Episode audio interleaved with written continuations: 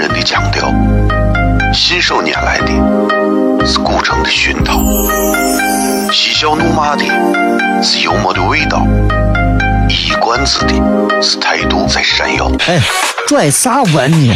听不懂，说话你得这么说。哎哎哎哎哎哎哎！金柚子，我的嘎嘎，张张张张张柚子酒，可西安呢？每晚十九点，全球唯一档陕西方言娱乐脱口秀广播节目，就在 FM 一零四点三，它的名字是《笑声雷雨》，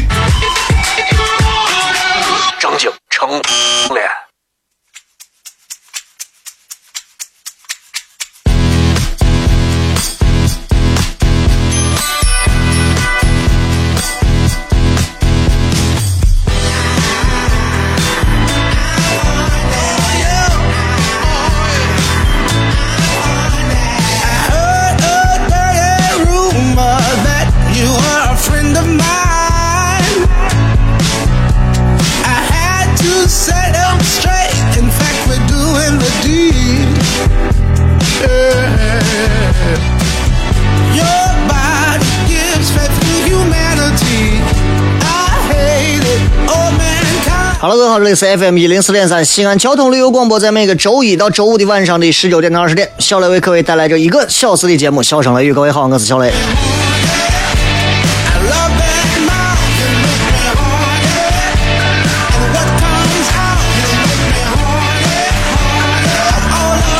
今天是礼拜四啊，二零一五年的八月二十七号，这挺快的，你看一会儿就该到这个。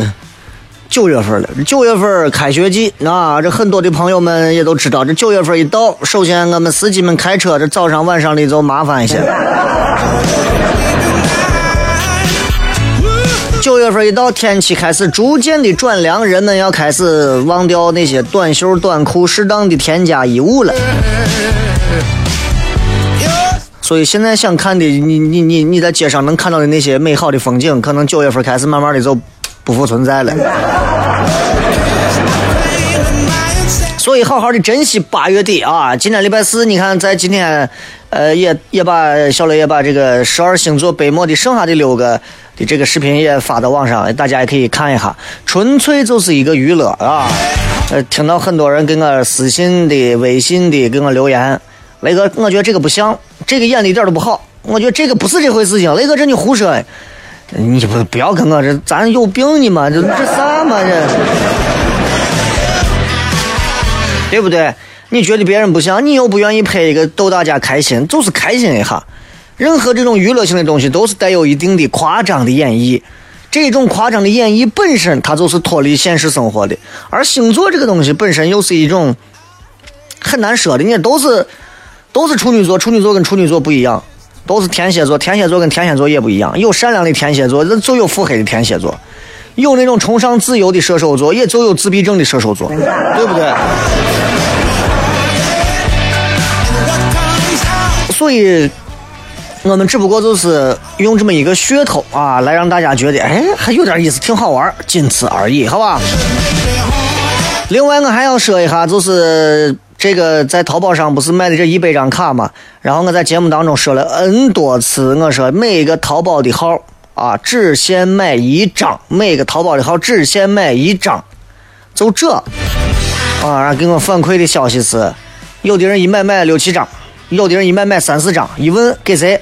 我我我一个人不可能来吃啊，我得我得请我前男友前女友一起来吃啊。只限一张，那我不管，我已经拍了。啊，稍微有点儿，我觉得互相理解一下，因为咱们确实在标题上写过啊，这个这个这个一个淘宝 ID 就一张，你不能因为你拍过了或者咋，我们尽可能让客服满足你，但是你不要因为人家是客服，人家就得跪着给你服务。贵的很，你淘宝你了不起啊？投诉你投诉去，对不对？九块九毛钱买一张卡，还要你跟个爷一样的，你跑到坊上去，九十九块钱，你看谁谁谁甩你？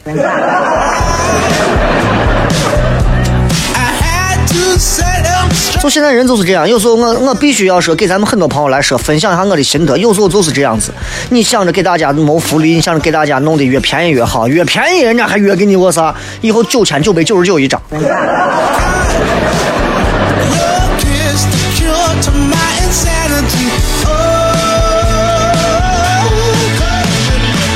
所以我们要努力奋斗，所以我们要坚持不懈的去工作，坚持不懈的让自己啊一步一步的做得更好。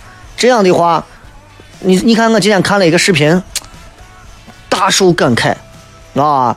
这个你们很多女人啊，号称是自己的老公的那个叫王思聪的，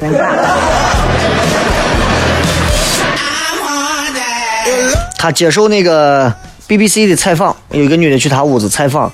然后王思聪呢，全程说的是英文啊，讲了一些内容，然后很有条理啊，而且也确实有自己的一些想法啊，我觉得还是挺可以，大家可以看一下，但是不能说哎，这个讲的就是要学习他或者咋，每个人有每个人的方式，但是我就有这么以下三点啊，我看完这个视频之后啊，全程都是英语，说的也很标准。第一点，我觉得的的确确，你从王思聪的这种身身上，你能看到一点啊，就是。反观国人，其实大多数的年轻人，在他这样年龄，其实是缺乏独立思考的能力跟分析问题的能力，这是国内的教育很少会培养给大家的，对吧？我们经常告诉娃们，大家都这么做，你要服从。嗯，为啥要这么做？不能问啊，不能问。所以缺乏这种独立思考啊和分析问题的能力。第二个。你会发现，你就是受了再多的国外的教育，你现你回到了中国，你也没有办法突破国人眼下所面临的种种问题。比方说，国人都会去抢啊，抢机会、抢工作、抢位置、抢啥的都会抢。你国外再教育跟国内是两回事情，对吧？第三点啊，没钱说啥都没用。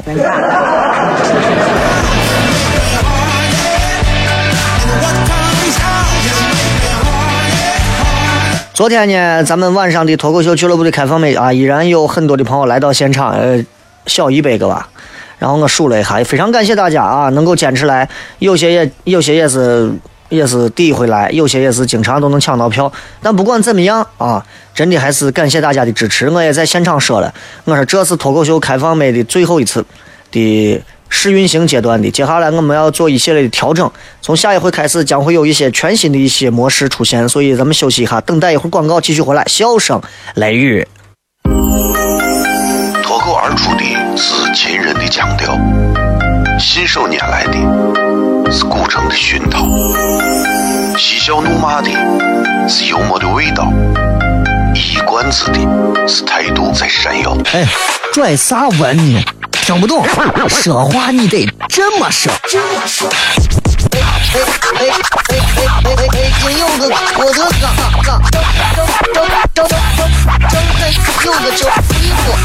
安，西安！每晚十九点，全球唯一档陕西方言娱乐脱口秀广播节目，就在 FM 一零四点三，它的名字是《笑声雷雨》，张景成脸。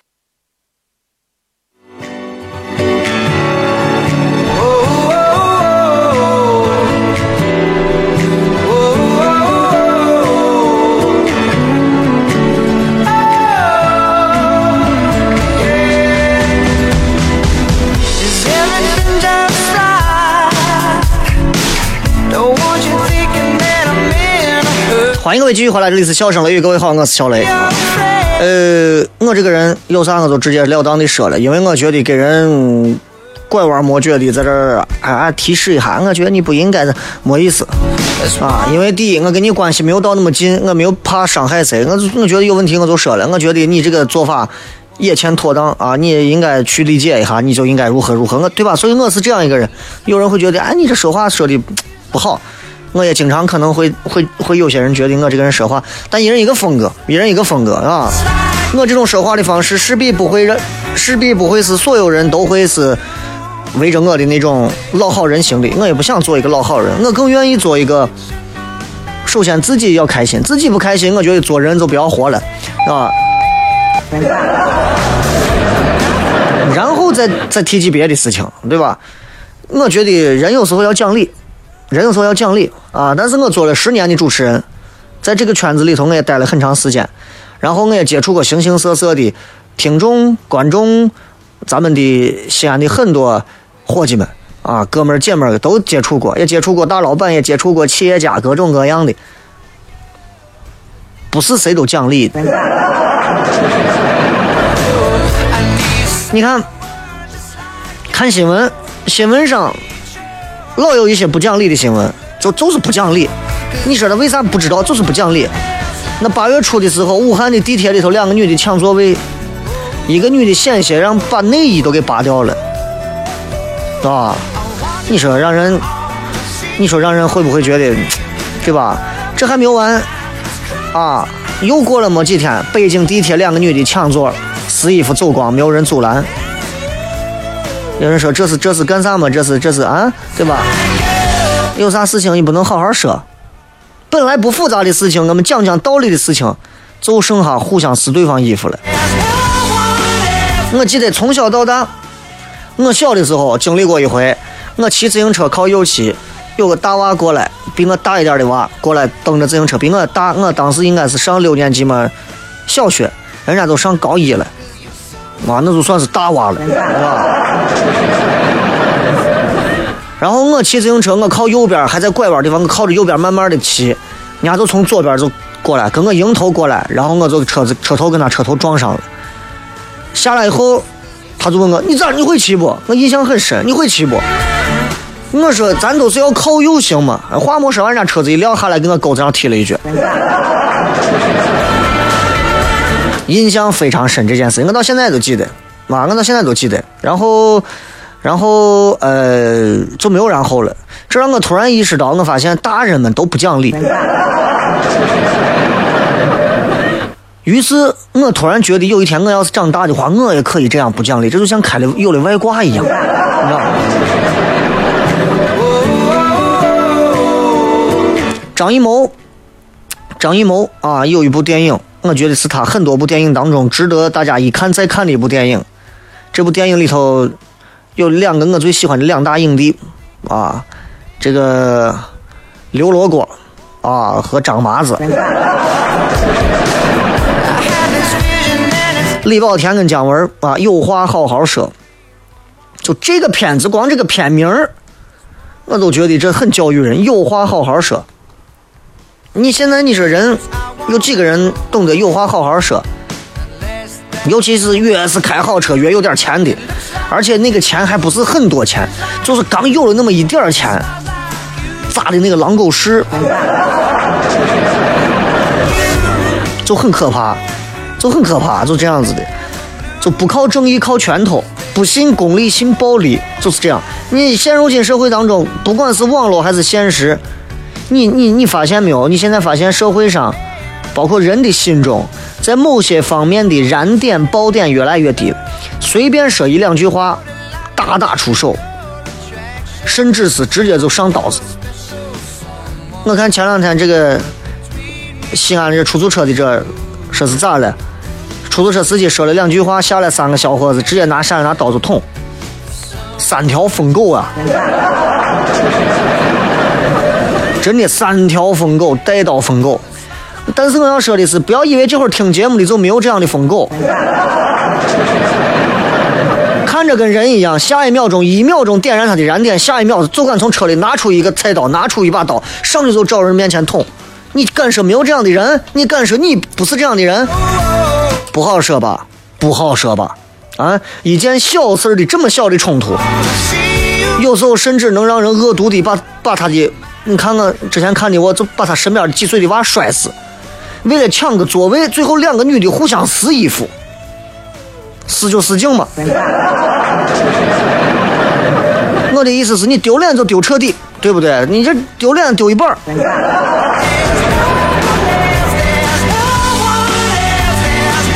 前两天在这个网上，前段时间在网上也有啊，这个一个男的打一个老太太，七十多岁、七八十岁老太太在地上，直接上去拿脚就奔头踩，疯狗啊！对不起，我侮辱了狗啊！如果这个男的他伙计他身边的朋友谁听到了，记住是小雷说的，不是是小雷骂他的。一个男人连老人都打，毫不讲理，蛮不讲理，无理取闹。我个人觉得这种人就不应该按正常人类论处啊，不，正常人啊不人论处。很多人就是以话语的暴力为一种光荣，以胡搅蛮缠为一种策略。比方说广场舞，为了跳广场舞啊，就跟人家争啊抢的；比方说拆房子、拆迁、强拆的这种纷争；比方说扶老人、扶老人的这种纷争。在这样的公共生活当中，你说理，竟然不是现如今社会的一个共识了。说理现在已经没有用了，说理现在已经这个社会共同的底线已经被撕裂了。为啥现在不能对话？两个人的车刮蹭了，互相看一下。前两天看个视频，拐弯的地方有一个两个女主持，呃，不是两个那叫啥？呃，两个那个那个那个那个那个不是两个那个那个两个女司机。一个在前头开，一个在后头追尾了。两个女司机同时下来看了一下，看完之后说没事没事没事，然后两个人同时上车，后车顶着前车钩子一块开走了。我觉得虽然有一点好笑，但是很和谐。人跟人之间有时候不管是哪个车哪个车刮蹭有啥冲突，行了，对不起啊，伙计，不好意思不好意思，俺我的错。哎呀，实在抱歉实在抱歉。哎呀，是我的问题。哎，兄弟兄弟是我的问题。哎，我的问题我的问题，多好的。一派和谐，甚至能成为朋友。没有，你擦擦擦就是你，你想死？不讲理。有人说中国人不讲理，我不想谈那么大啊，毕竟我们是一个地方的媒体。咱就说西安人讲不讲理。我从我我从我上小学开始啊，我觉得不讲道理从小学我就开始被培养了。举个例子，上学的时候，上小学的时候，我经常会听老师们，会听身边人给我们讲这么一句话：一个巴掌拍不响。凡是学生动手打架的，老师一般都会这么认为，这么训啊，一个巴掌拍不响。你们两个都不是好东西。因为老师的道理很简单，好人是不会打架的。我告诉你，如果你们身边的小学生的老师还是在抱着这样的一种态度来调节打仗的话，这种这绝对是一个扯淡的逻辑，荒唐无比。但是你知道，陕西人怕麻烦，怕麻烦，不愿意调查研究明辨是非，所以行了，一人五十大板，看上去很公正，实际上，哼，混淆是非，给那些不公平的东西保驾护航。觉得我说的对的，摁一下喇叭。这种逻辑底下，老外都觉得这不可能有这种逻辑。我告诉你，在当今社会，你在咱陕西都不说别处，陕西这种逻辑大有大有市场，大有市场，你信不信？大行其道，某一些政府职能部门，你跟他讲道理，他跟你耍流氓；你跟他耍流氓。他跟你讲法治，你跟他讲法治，他跟你讲政治。就权力部门可以随便为各种既不合法也不合理的事件，随便找一些五花八门、让人看起来很好笑的借口。就好在，哎，这些总算还有理由。你要知道，有时候你们去办一些事情，你们能感受到，有时候连理由都不给你。之前有过媒体报道，交警拦车罚款。司机问为啥？交警二话不说加倍。再问，再加倍。我不是说所有的交警都这样，总有那么几个渣交警。也不是所有的政府部门都是如此，也总有政府部门当中的某几个渣领导，都是这。甚至啊，你说，你说，你说，有的，有的，我你给当地的一些人评理，当地这领导，人家就是我，我上嘴唇是是天，下嘴唇我是地，我就代表的是法律，这当时也是报道过的。你说这是讲道理吗？嗯？中国人的逻辑思维能力啊，我跟你说，黑格尔知道吧？黑格尔逻辑在中国是玩不转的。就黑格尔这一套在咱这儿玩不转，你不要说学生。老师，就很多时候你是玩不转的。你拿天津这事情，咋成这个样子？我看了各种各样的报道，我会发现连一个具备着担当责任的人都没有，可怕不可怕？你比方说，有一天有个女娃说：“我有了啊，那就是你的，那你就站出来啊，那是我的。”从小学到大学，谁干了个恶作剧，把这花盆打了？老师谁打的？站出来，老师我打的。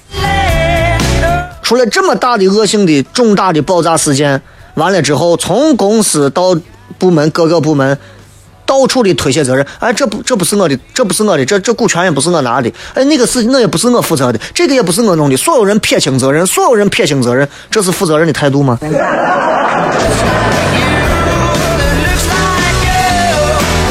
这除了说明我们道德意识淡薄、法律意识淡薄，还说明其实，在很多情况下，我们也不会讲道理。我们有时候把权力当成是道理了。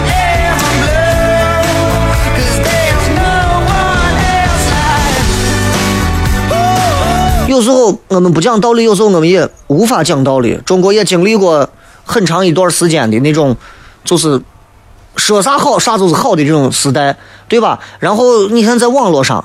讲道理吗？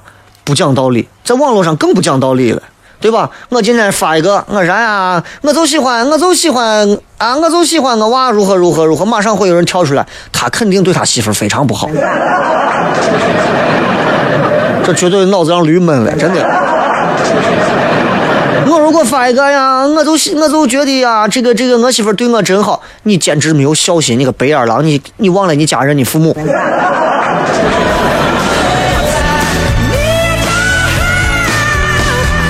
所以一定要立一套规矩，这样社会能讲道理，一切都能解决，我们也不会有抱怨了。同意的话摁下喇叭，进段广告。脱口而出的是秦人的腔调，信手拈来的是古城的熏陶，嬉笑怒骂的是幽默的味道，一冠子的是态度在闪耀。哎，拽啥文呢？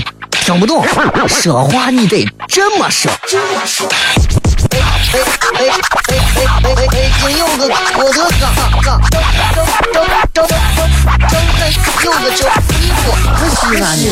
每晚十九点，全球唯一当陕西方言娱乐脱口秀广播节目，就在 FM 一零四点三，它的名字是《笑声雷雨》，张景成脸。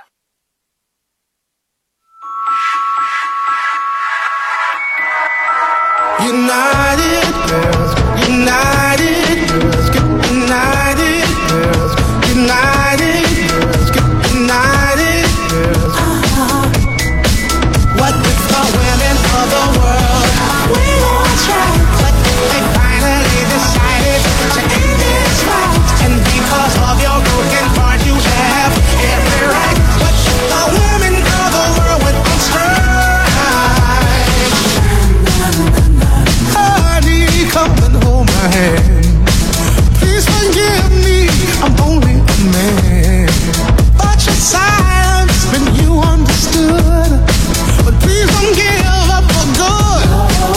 位继续回来，这里是笑声雷雨，各位好，我是小雷。刚才跟大家讲了讲这个关于奖励不奖励的事情啊，我觉得一个社会其实是需要有正义感的啊，一定要有正义感，好吧？这个如果没有正义感的话。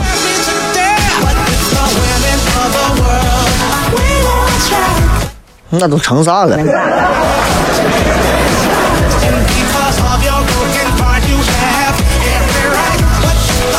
都要奖励，我觉得大家都要讲理，不要动武。这个点儿的时候，可能正有正有正有人这会儿正动武着呢。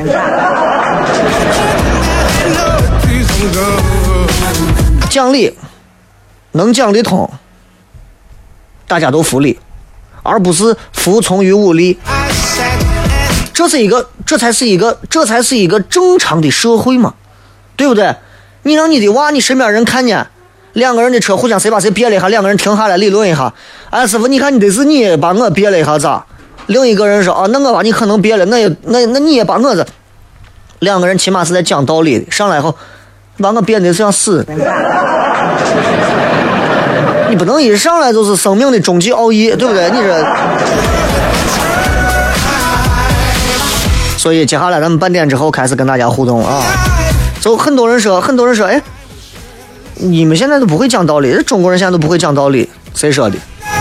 先秦那会儿，诸子百家争鸣啊，更早的尧舜，尧舜那会儿，大家在一个公共的公共议事，这说明啥？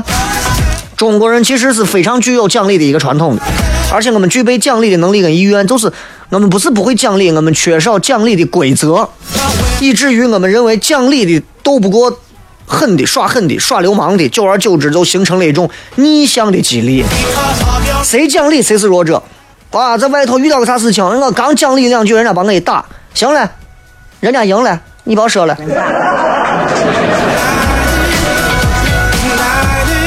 那你说这现在这就是这样，但是我们仍然不是说一下子这个事情就能改变的。但是我们还是希望大家都去做一个讲理的人，因为那是一个人修养、素养的一个，甚至是他的品格、品味高度的一个体现。好吧，那就骗到这儿。接下来时间我们来看一下各位发来的一些微信、微博，包括在微社区里面的一些好玩的留言啊。这个说雷哥怎么看待那个宜家开业？我真的不想骂人，真的。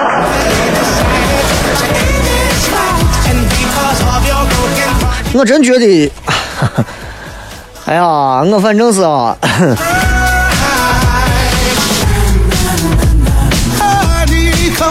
看完这个，看完这个品牌落户西安，似乎好像西安人。就是在比方说，在这个这个这个那叫啥，底比斯一类的这种水上世界刚建好的时候，我以为西安人是缺水的，所有人都疯了，涌到那个地方，一个一个的就就涌到那儿，入来入去的人挤在一起，挤在一堆水里头，那样游泳能游的开心吗？都晒的晒成红驴了，一个一个，我皮都脱成啥了，还硬要挤到玩。我认为西安人是缺水的。后来我错了，天儿那么热，然后西安的那个北郊有个乐华城开业，全是去过山车啊啥的，那么热的天儿，那么多人在玩玩我发现西安人是缺太阳，西安人是缺阳光的。然后我当我认为西安人是缺这种自然产物的时候，这个宜家开业了，我发现西安人原来是缺家具的。宜家是一个北欧的品牌，一九四几年的时候，人家瑞典的一个品牌创建的，卖的主要就是最好的就是座位、座椅、沙发之类的东西，然后慢慢的就会更多东西啊，上万个品牌，然后现在在全球三四十个国家，三百多个商场，中国内地十六个，北京有两个，上海有三个，终于现在到西安弄了一个，俺伙计去了。说结婚，说要买点家具啊！人家他说我一去，人家就跟他说了一句话，我转头就走了。我说咋了？卖完了？不是，他说先等三个小时。我坚信大多数的人过去是奔着这个品牌没见过，想要去见一见一家里头到底是弄啥的。只有少部分的人可能真的想去买家具。少部分的人对这个牌子有所了解，很了解，想要了解，想买它当中的某一些东西。但大多数的人，我觉得跟风就是跟风，想去看一看。真的缺这个，真的西安人真的家里头缺家具，缺到能把那么大的一个地方堵成那个样子，要排队几几个小时才能买到家具吗？我觉得不是的。啊，我在我在我在我底下跟朋友聊天的时候，我说我说西安人一定要摆脱一种跟风的土锤思维。所有人都吃葫芦鸡，哇！爱吃爱吃爱吃，不吃葫芦鸡我就是个瓜子啊！我就落后了。所有人都去游泳池啊！我要去游泳啊！所有人不游泳我就挂了。所有人都吃芝士年糕火锅，我不吃芝士火锅啊！我就落伍了，我就挂了啊！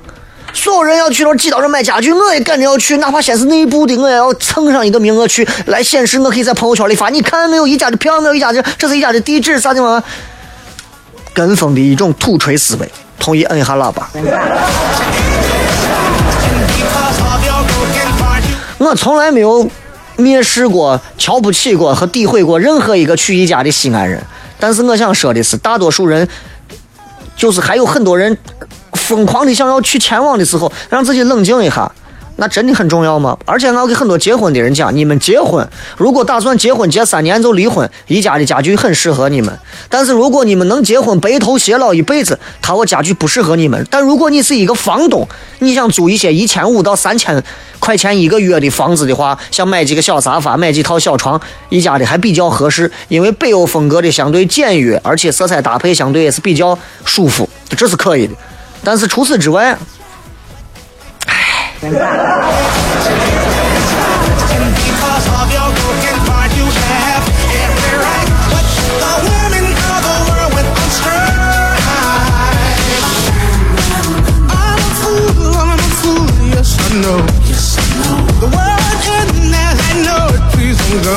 来，我们再来看一下各位在这个微社区里面的一些好玩的留言啊。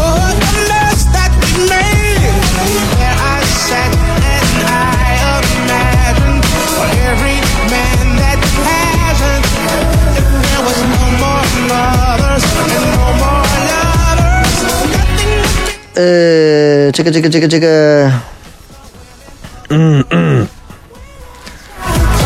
非比寻常，终于在夹缝中求生存，以为抢不到泡沫卡，终于时来运转。其实一碗泡沫不值多少钱啊，没有必要用一种抢的思维。你看，这都是再一次的验证了。我其实当时我给他们说，我说咱一百个会不会少？咱弄上一万张卡。他们跟我说一万张卡咱没问题，咱一个礼拜一万张卡也卖完了。问题是老板就疯了。所以你看，当数量是有限的时候，当有人告诉你，哎，就这么多，卖完就没有的时候，所有人都会先想到第一个就是需不需要它，不管，先把它抢回家再说。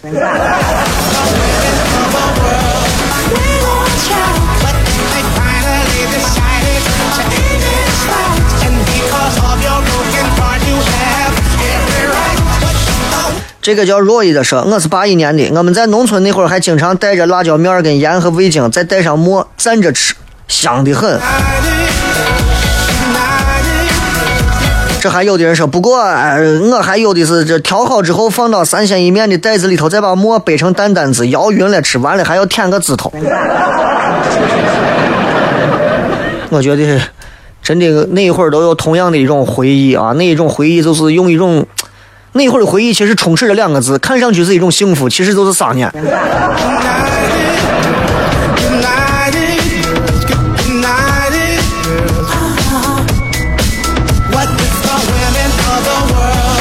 这个子是叔说，我觉得我跟朋友一起很肯定是要在一个频道，这样才能待在一起很舒服。要不交流真的很费劲儿。有些人自以为觉得自己很幽默，结果我听起来就觉得好冷好无趣，或者是我说东他说非要说西。比如说我之前七月份手机给丢了，我把唯一一张手机背面图发朋友圈了，结果我一姐妹来一句可惜了萌萌的手机壳，我直接无语了，顿时不想理他。像这样的朋友，呵呵，我也是醉了。多的还有好多不胜枚举，所以说聊得来到底有多重要？聊得来很重要，聊得来的人不一定会成为你交心的朋友，但聊得来的人会成为聊得来的人。聊得来的人起码会成为你在某一个阶段当中能够让你，嗯，舒服着度过某一个阶段的那个陪伴的角色，其实很重要。你跟一个人聊得来，你会感觉到，哎，人和人之间的沟通原来是一件很有幸福感的事情，人和人之间的沟通原来可以。比我跟我老公沟通起来要容易多了。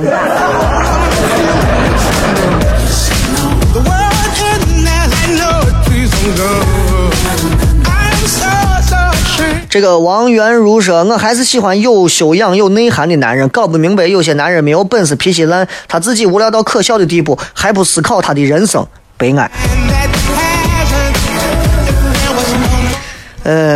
嗯。修养有内涵的男人谁都爱，就好像有修养有内涵的女人我也爱一样。啊。问题是，问题是，我们对于异性的要求，应该现在应该限定在一个我们自身目前对自身的一个要求的一个判断标准基础的一个相对比例范围之内。你说你一个女娃，每天化完妆之后。第二天晚上睡觉，妆都不卸，懒得卸，哎，算了，不卸，懒的。家里面衣服今儿穿哪一件？从衣这个山里头抱出来两件衣服，是吧。出去以后装的跟人一样，见个男娃觉得人家男娃，哎呀，挑肥拣瘦，袜子烂个洞，殊不知你我裤袜都烂了多少个洞了，你所以有些时候我们在讲求要别人有内涵或者啥的时候，我们先要明白我们到底我们怎么看内涵，我们怎么看修养。我们认为的修养是啥？有的人认为这种吃面有声音没修养，有的女娃就觉得吃面这样吃，男娃就是有魅力香。你必须要明白，到底在你心中修养是个啥？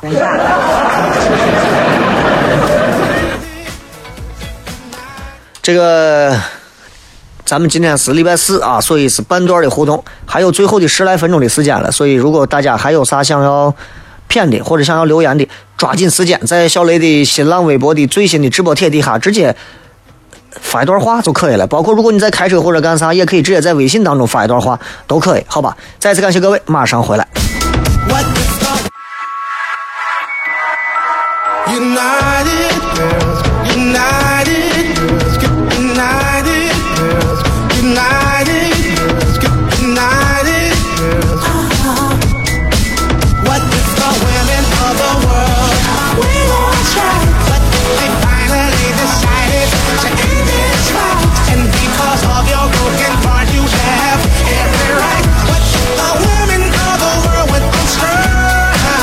再一次感谢各位的收听啊，也一起跟小雷的互动参与。我相信这会儿正在听节目的朋友，各行各业都有。那么小雷呢，你也看出来，就是其实每期在节目当中，也就是想跟大家能有更多近距离的互动。因为平时一周一次的开放麦的时间，现场也就能来那么多人。如果办那种个人专场的话，上千人，你也没有机会跟每个人都上去热烈的拥抱、舌吻啥的，那不太现实。唯一能做的就是尽可能的跟更多的朋友去做一些留言上的频繁互动啊！当然了，就是你也看小雷现在微博或者微信平台当中也在推一些这个像泡沫卡呀这种，跟一些商家在做一些合作。如果啊本地有一些大家觉得哎，我这个店不错，我这个店在西安很有口碑，我这个店味道我觉得撩得很，你可以直接跟小雷做一个联系，然后我们可以尝试让更多的朋友感受到你们的这些。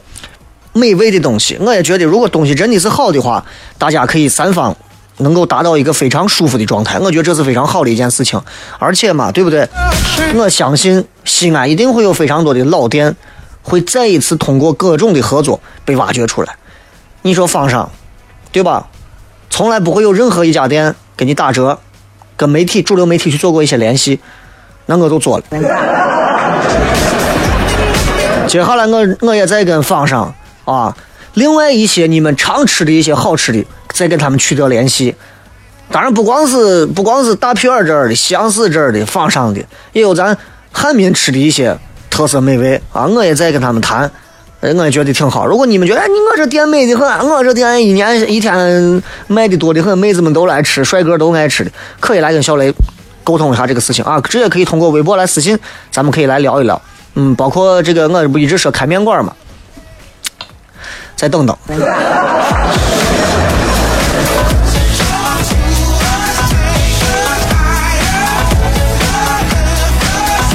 呃，牛奶咖啡啊，说朋友之间都是利用关系，一个“签”字让这个世界千变万化。不是所有的朋友都是利用关系，你知道？不是所有的朋友，有些朋友总是会让你愿意甘心情愿的为他去主动做一些事情，为他去付出一些事情，而不求任何的回报。你总总会有这样的朋友的，但是很少。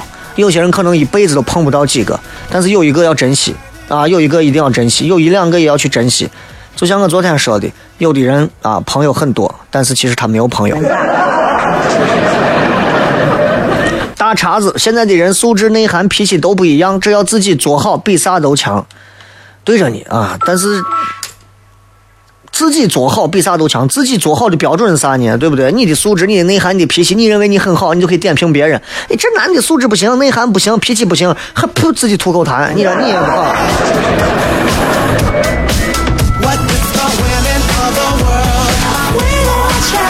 邓哥说：“那个今天考分，今天考分班试的时候，突然后悔选理科了，感觉学不下去了。有些事情后悔也没办法啊。”这个事情选文科选理科就跟选顺产还是剖腹产是一样的。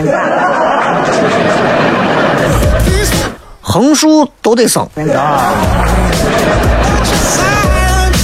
大头哥，雷哥，你说泡馍是自己背的好吃，还是人家直接给你搅碎的泡馍好吃？说说你的看法。说心里话啊，说心里话，背馍跟搅馍，我个人认为，我之前在节目当中说过，馍背的大小取决于这个炉头火候的掌握，他给你把所有的汤汁能给你全部收到馍里头，这是最好的，明白吧？这是最好的，馍里面所有的这个汤的味道全吸进去了，你每一口吃进去，你会发现，不管是搅的还是背的，他能给你做到这一步，证明炉头很厉害。我不是给你讲过，我伙计背了还剩半个馍忘背了，藏到底下了，结果上来以后煮完之后把这馍搅开，跟我小小块的泡馍是一个味儿。所以到底是自己背的好还是搅的好？如果来不及，搅的好，搅的好；如果是背的话。啊，当然我说的是我，因为我老在一人老吃嘛，所以我我就是尽可能是自己背，因为搅着吃也可以，但是咱只要有时间自己背，这就跟日本人的日本人的茶道一样，你跟馍有一个交流，啊，你跟馍在交流，而且很多朋友，你看饼上来之后，很多人说给咱拿上两个热馍，外行，纯粹是外行。我告诉你，很多人吃泡馍一定要拿凉馍去背，那个凉的死面馍背起来以后非常的硬，很多人背的手疼，但你还是要拿凉馍去背。基本上馍是一边一背啪两半再一背啪四半然后从中间竖着剖剖面把它剖开，变成薄的，然后慢慢的去剥背它。为啥要用凉馍呢？凉馍它的水分蒸完之后，这个馍啊水分全部都流失了，馍很干，就跟木乃伊一样，木很木很干。放到炉炉子里、炉子上、锅里头去煮的时候，它能吸收更多的汤汁，出来味道会更好。这是舌尖上的差异。啊，这这这这这这是不一样的，好吧？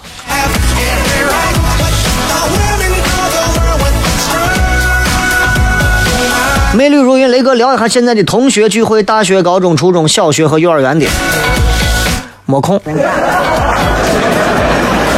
瑞零七幺九说：“朋友介绍你的节目。”哦哦，谢谢。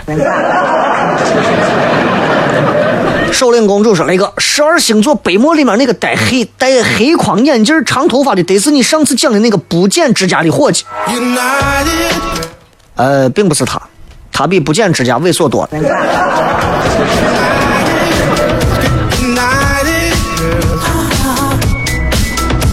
这个舍本逐末说，雷哥最近爱看系列小说啊，然后最近同城快递咋慢的很，俺屋俺屋南郊的卡没到，我让别人用三个号买了三张卡，不一定会去吃，但是卡是你设计的，我觉得比泡沫的价值大，必须去吃。辛辛苦苦就那么一百张，你买回来你不吃，你攒着玩儿呢。下一回给那卡上写上，凡是本月之内没有吃的。将会得到我的诅咒。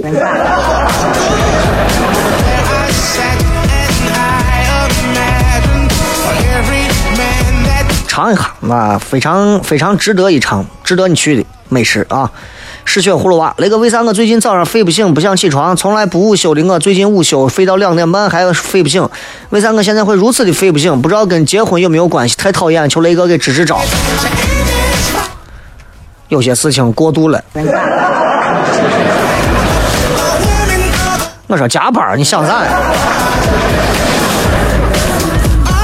这个小太阳雷欧巴总是很认真的对待朋友，但他们就觉得你理所当然的应该让着他们。该怎么样做才能比较委婉的拒绝他们？不让着他们，也不要拒绝他们。啊，当他们做出一些事情的时候，适度的给予他们一些赞同，适度的给予他们一些中立的意见就可以了。拒绝不是最好的啊！你有时候你说，朋友们说咱们一块去吃个啥吧？走，我请你们吃饭。好，朋友们就让你请了。下回朋友们说咱们去哪儿吃饭吧？行，走。哎，那你说去哪儿？我都行。那行吧，那咱一会儿谁请？你们说咋弄咋弄。反方向的钟说，你几时讲一段电台不让播的脱口秀？我每天节目讲的都是省市电台里头大多数都。他们都讲不了。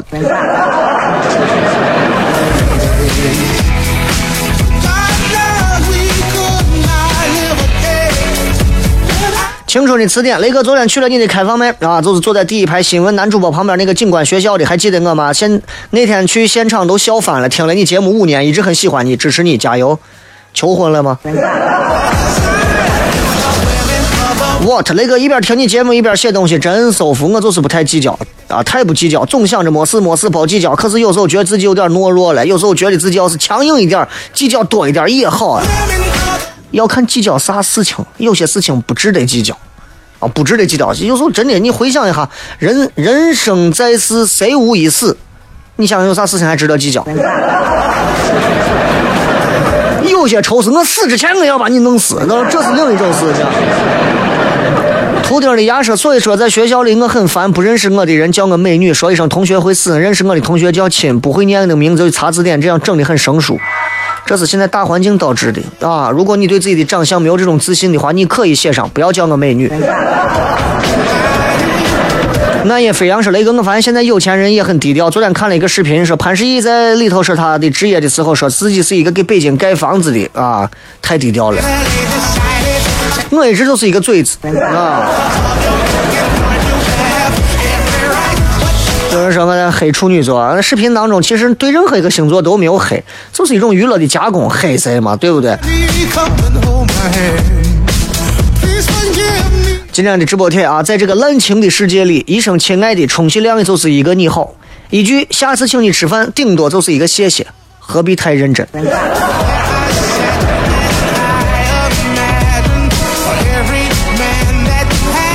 好了，再次感谢各位收听今天的节目啊！我是小雷，明天同一时间咱们全程互动，不见不散。咱们明天等候各位精彩留言，送各位一首好听的歌曲，拜拜。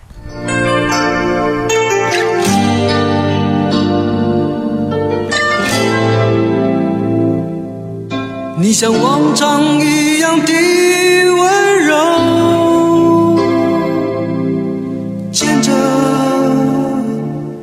的手，带我到一个没有人的地方，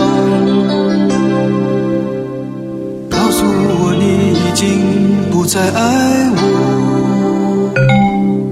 你像往常一样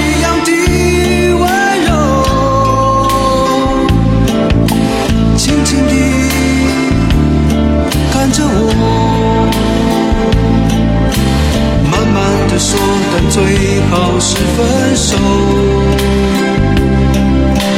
慢慢的说你是你我是